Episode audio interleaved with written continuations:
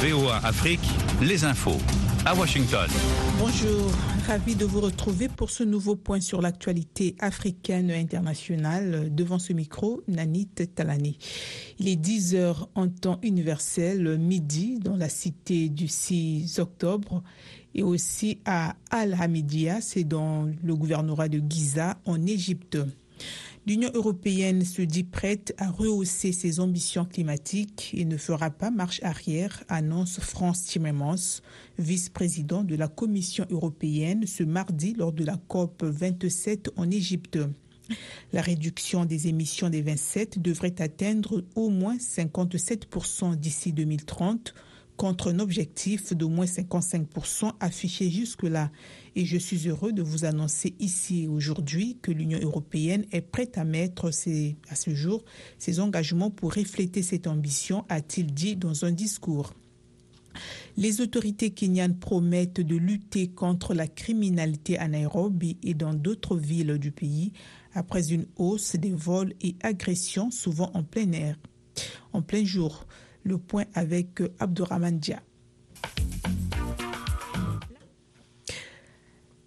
Les États-Unis, nous avons un problème technique, ont annoncé ce lundi augmenter jusqu'à 10 millions de dollars la récompense permettant jusqu'à 10 millions de dollars la récompense permettant donc de localiser trois chefs des Shebab en Somalie, Ahmed Diriye, Mahad Karate et Jihad Mustafa, indique le communiqué de l'ambassade américaine au Kenya.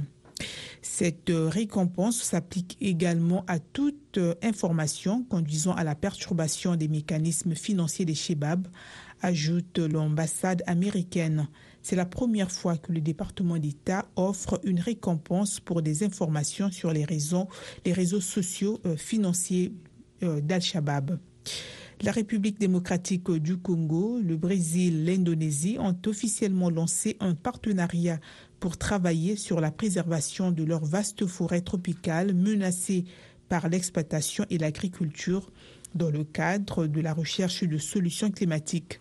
Cet accord appelle à l'indemnisation de ces trois pays par la communauté internationale pour la réduction de la déforestation en se concentrant sur des sujets communs tels que le financement climat et le prix de la tonne de carbone sur le marché des crédits carbone.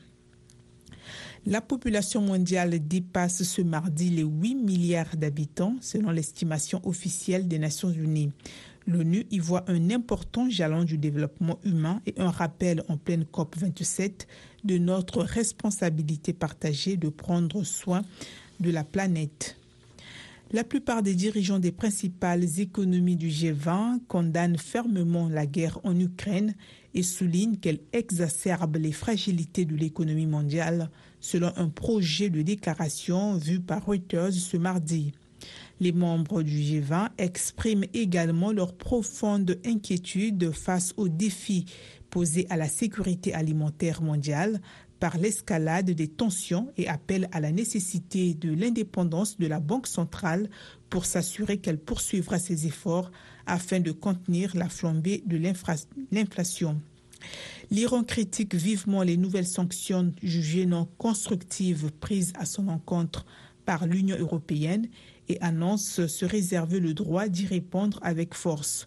Bruxelles a sanctionné lundi 29 responsables iraniens et trois institutions accusées d'avoir diffusé les aveux forcés de détenus après la répression des manifestations engendrées par la mort de Massa Amini le 16 septembre.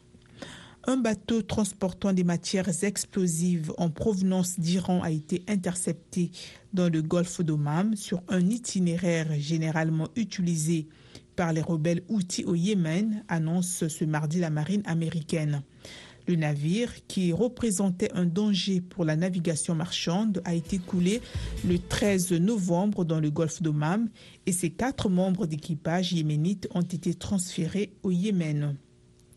Le ministre de la Défense d'Israël, Benny Gronz, qualifie d'erreur l'enquête menée aux États-Unis sur la mort en mai de la journaliste américano-palestinienne Shiré Abou Akleh, mais sa famille salue ce mardi une étape importante.